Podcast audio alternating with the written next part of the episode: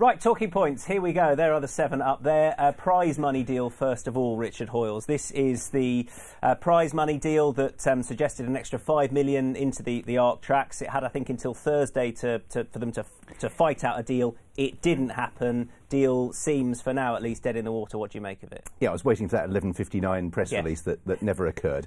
Uh, it manifests a couple of issues. First of all, you can understand both sides of the argument. Most people would say that we have plenty of racing, and so the addition of extra fixtures uh, waters down the product and eventually turns punters off. However, as regards the finances and the position that we're in, extra races do generate extra revenue for the levy, providing the results are correct through profits rather than turnover, separate issue. Um, and for the sport who were looking to go to government to seek assistance with the levy, it's quite nuanced to then explain why you've turned down what was being put up as several million pounds for a few extra races on the all weather. Now, the question is is this the right place to literally draw a line in the sand, well, certainly on, you know, on the all weather sand, and fight your corner? Or would we have been better off to allow this through? It was a trial to monitor whether it improved fields and to then consider the impact of the fixture list going forward and then lobby government in the interim saying this is the sort of thing we are doing, but it is nowhere near enough. And that's the dilemma. It's very difficult to work out what side. As an accountant, I generally think, give me the money and then I'll sort it out. I do understand those that have that principle. I might feel this was too early to draw the line at this point, but I can sympathise with those that did. And it seems as though that not every group is singing from the same hymn sheet on Well, it, i.e., yeah. the NTF represented. But I mean, Ralph Beckett was on Nick Luck Daily talking about how they were they were against it because of the future of racing. But other trainers have since come out and said, "Hang on a second, we want the money." I know, broad church, hard to represent all, all aspects. There's the bell. Been some disgraceful overrunning Yep, recently. we're under pressure here. Mr. Luck, um, Yep, just okay. not good enough. So My I'm sectional time clock is going. Yes. So uh, let's move on to uh, Oisin Murphy. Um, he's come out re- recently in uh, in the the, the Sunday uh, segment today in the Racing Post, saying, being very honest, he he scared himself. Um, he hasn't had a drink since that incident uh, back on the the Thursday before the Friday of Newmarket a good few weeks ago. Now. He's he's saying all the right things and it seems doing the right things as well. Now. Yeah, obviously we genuinely hope so. When I was last in, we had Sheikh Fahad up there as one of those, and we were discussing Mm. the incident off the back of it. And I suggested at the time that he'd been a little bit too dismissive and a little bit too glib about the issues, given that they appeared to be quite well known. The most important person who needs to be aware of the issues is the individual concerned, and Oisin clearly is aware of the issues that he's facing. And let's hope, like Kieran Shoemark, like Ray Dawson, that it is a specific incident that leads to great improvement, and you almost have to look over the edge in order to retreat from it. And I hope that turns out to be the case for Oisin. You know, it's a personal battle, and it's wrong for us to pontificate about it, but it clearly was beginning to impinge on his professional career, and he realised that. And the bit of racing news to come out of it is he has suggested at this stage, though it could change in the spring, that he's not likely to chase a fourth consecutive jockey's title because of the pressures it put on him. Yes, and I think you could see that in the last week. I mean, obviously, he took that spill at Salisbury, took a very heavy fall with me at Chelmsford, and he just looked exhausted. And it's interesting when we were talking about you know the way the used to still be charging around until Doncaster on the last day to Wolverhampton at night, how people's views of what is sustainable as regards riding and acceptable now um, has changed since we've gone to the, the one meeting rule. Yeah, that was the, the statement he made um, that you can read today in the uh, Racing Post. And uh, he suggested that, that next year it may not be him going for a fourth consecutive jockey's title, which would be a, an incredible achievement. But let's see where he is in the spring. You, you never know. Sometimes he almost ends up going by, going for it by design, doesn't he? Because of the horses he gets on. And anyway, we will see. Um, Gordon Elliott jockeys now. Um, there was a lot of talk about this in the week, uh, Richard. Gordon Elliott um, demanding, it seems, that Jack Kennedy ride his horse, Delta Work, as opposed to the Gold Cup winner Minella Indo. That Davy Russell, um, hope he's okay, get well soon, Davy, uh, was uh, not to, to ride Envoi Allen. Rachel Blackmore took over on both those horses. What did you make of it, Richard? So I went and did a few numbers, specifically with Jack Kennedy as opposed to, to, to Davy Russell. And Jack's only had five rides for Henry de Bromhead that I could find this, this calendar year, 2021. In that time, He's ridden 142 when Gordon Elliott's held the licence, and another 96 for Denise Foster. I think, given that balance of power, irrespective of whether you suit Delta work better or not, which he has won two grade ones on the horse, mm. then I think Gordon was well within his rights to, to claim that uh, he should have the use of Jack. Difficult position for Jack, but when the balance of your employment is so clearly in one direction. Davy Russell, not made of Cheveley Park, but the, the simple fact is that we know from interviews on this very programme that, that Cheveley Park, those horses were bought with a specific purpose of giving you know, the Richardson family some fun late on in life, and they're not going to be ongoing. So I can understand in this instance, my, my sympathies, given the statistics, are with Gordon saying, hang on a second, I've got an important run in this race, and uh, who knows whether Rachel will be back on Minella Indo anywhere somewhere down the line.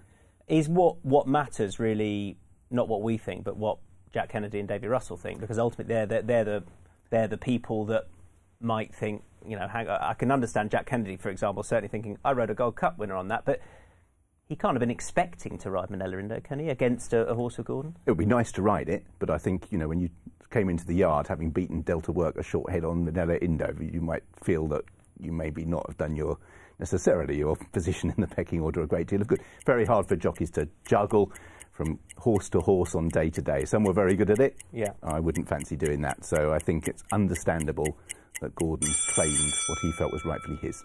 The Melbourne Cup is this uh, Tuesday, around about 4 a.m. Uh, local time to here. Um, set to only have one European runner, it seems, because of the, um, the, the ongoing tests that they're having out there. Charlie Fellowes has been very vocal about the, these tests that, that, that has put plenty off from travelling and has meant that plenty haven't passed those um, vet tests out there. Can you understand why Racing Victoria have done it? Um, but can you also understand those that now look at the race and say it's not what it used to be? Well, it's no longer an international race to the extent that it was. I think we've got Twilight Payment and Spanish Mission in the field at the moment, and Spanish Mission still with a potential cloud over vets. I yes, think although he did pass the recent test. He did, yeah. Right. So we may end up with two. Yeah. But the key point is that I think a lot of the comments that were made were about. This is obviously in the name of horse welfare, and I understand that. Um, Australia in a very difficult position, but like we were in the Grand National, when your feature race has featured fatalities when it goes to a far wider audience and it puts the wider aspect of racing uh, in the limelight. So something needed to be done. Do I agree with what was done? No, because it was too specific against one group. And the horse welfare issue of putting horses through what was a very rigorous set of tests was in itself, you know, I know someone who was connected with one of those horses and it was sedated on several occasions mm. to try and, you know, pass the test. And then when we got there, Ishmael Mohammed horse came out, the Spanish mission's passing the vet. So does that raise questions as to the training centre at Werribee maybe should have been under uh, far greater scrutiny? And there is the elephant in the room that, that is now being talked about more and more, that it's, it's it's nothing to do with the horses that are being taken out there or the European campaigns. It is, I think, plenty would argue, or European trainers would argue, it is the Werribee training surface. It's not the fact that they train differently. They're not going up a, a hill, but they're suddenly being trained on a track because it doesn't happen when they go out to Dubai, for example. Well, no, and Japan's, you know, Japan's a really good example because obviously, you know, the ground's far quicker in Dubai. Yeah. So I think the danger is, is it welfare or is it protectionism? And depends which country you come from, you know, as to which case you point. But we're one up after the cricket yesterday anyway, so.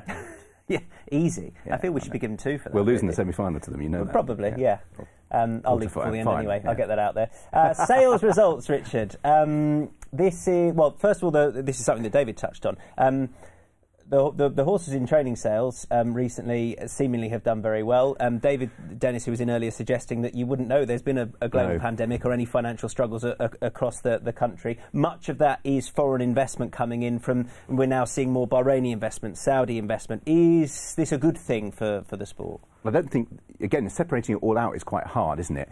Um, I think it's always been puzzling, again, with my old accounting hat on, how you can spend that amount of money, particularly, say, on jumpers, for example, and expect to recoup it.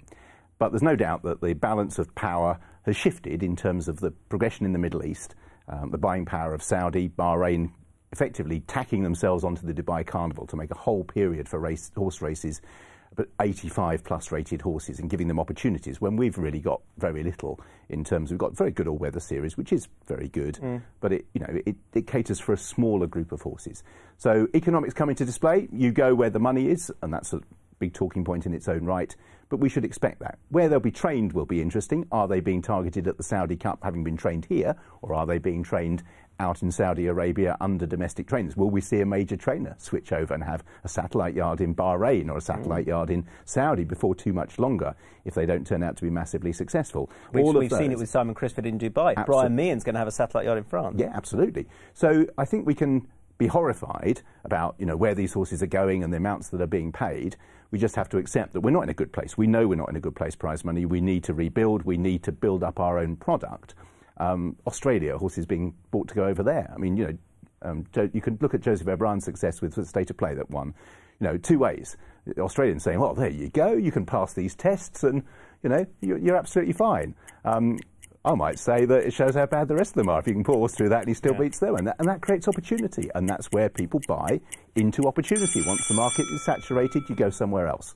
Tough time for Britain and Irish racing at the moment, but um, we shouldn't be too concerned if that's following the prize money. State of play doesn't seem right. No, he was it's not state, state of rest. State, state, of play. State of I knew as I said, I was well, looking for you to correct me. I thought, You're thinking, yeah, I'm thinking. Evan Williams yeah, no, head, exactly. The, the, horse that runs on in the Welsh National. Yeah, he, exactly. well, mind yeah. you, he might have a chance in the Melbourne Cup. You never know. Yeah, he just got to pass the vet. uh, right, uh, novice handicap. Now, this is novice handicap chases. This is something you raised, so take it away if you will. Yeah, okay. Look, this comes out every now and again, and it's the dilemma. If we had Dan on earlier, he, and Harry um, Skelton had obviously you know spoken about they ran third time lucky in a novice chase. There are very, very few novice chases now because they are now novice handicaps. My problem with horses going straight into handicap company, uh, whether it be a novice or conventional handicaps, Venetia Williams, for example, often starts her horses in conventional handicaps, is it is based on a hurdles mark. Mm. And I still have problem with that. I still have this sort of, you know, you buy a point-to-pointer, there's won a couple of races, and you run it three novice hurdles over two miles, you get a mark, and then you can go novice handicap chasing straight away with a horse that's obviously more adept at chasing, and the handicap can do nothing about it you know, my solution to the novice chase fields has always been to force horses, not forces in, you know, to really make them, but so you can get a better understanding of their relative abilities over fences to force them to run in a couple of novice chases first. They can be novice chases with a ceiling in terms of bandings. It happens in Ireland, and I don't think it's any coincidence. I know there are some that are well out the back, and you know there's often short-priced favourites, and they dominate but I just feel you don't get handicapped over hurdles on your bumper form, and yet you're asked to go over a completely different discipline on your hurdles form, and that sticks with me.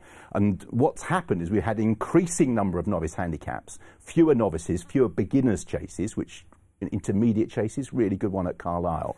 Let's not automatically base a horse's chasing ability on its hurdles mark without the opportunity to see it at least twice over fences. But the counter argument to that is if you have a, a whole host of beginners or novice chases with a, a few short price favourites who, uh, who, who you know are, are, 150 plus chasers, say, you are going to get plenty thinking, well, we don't want to finish too close to that. Well, maybe, but at the same time, you get four runner novice chases at grade two with no runners. Yes. So, you know, at least from a betting point of view, there is an each way perspective. It's not easily solvable, but I just, I still believe in the logic of my argument mm. about not handicapping them on hurdles form rather than just increasing the number of novice handicaps.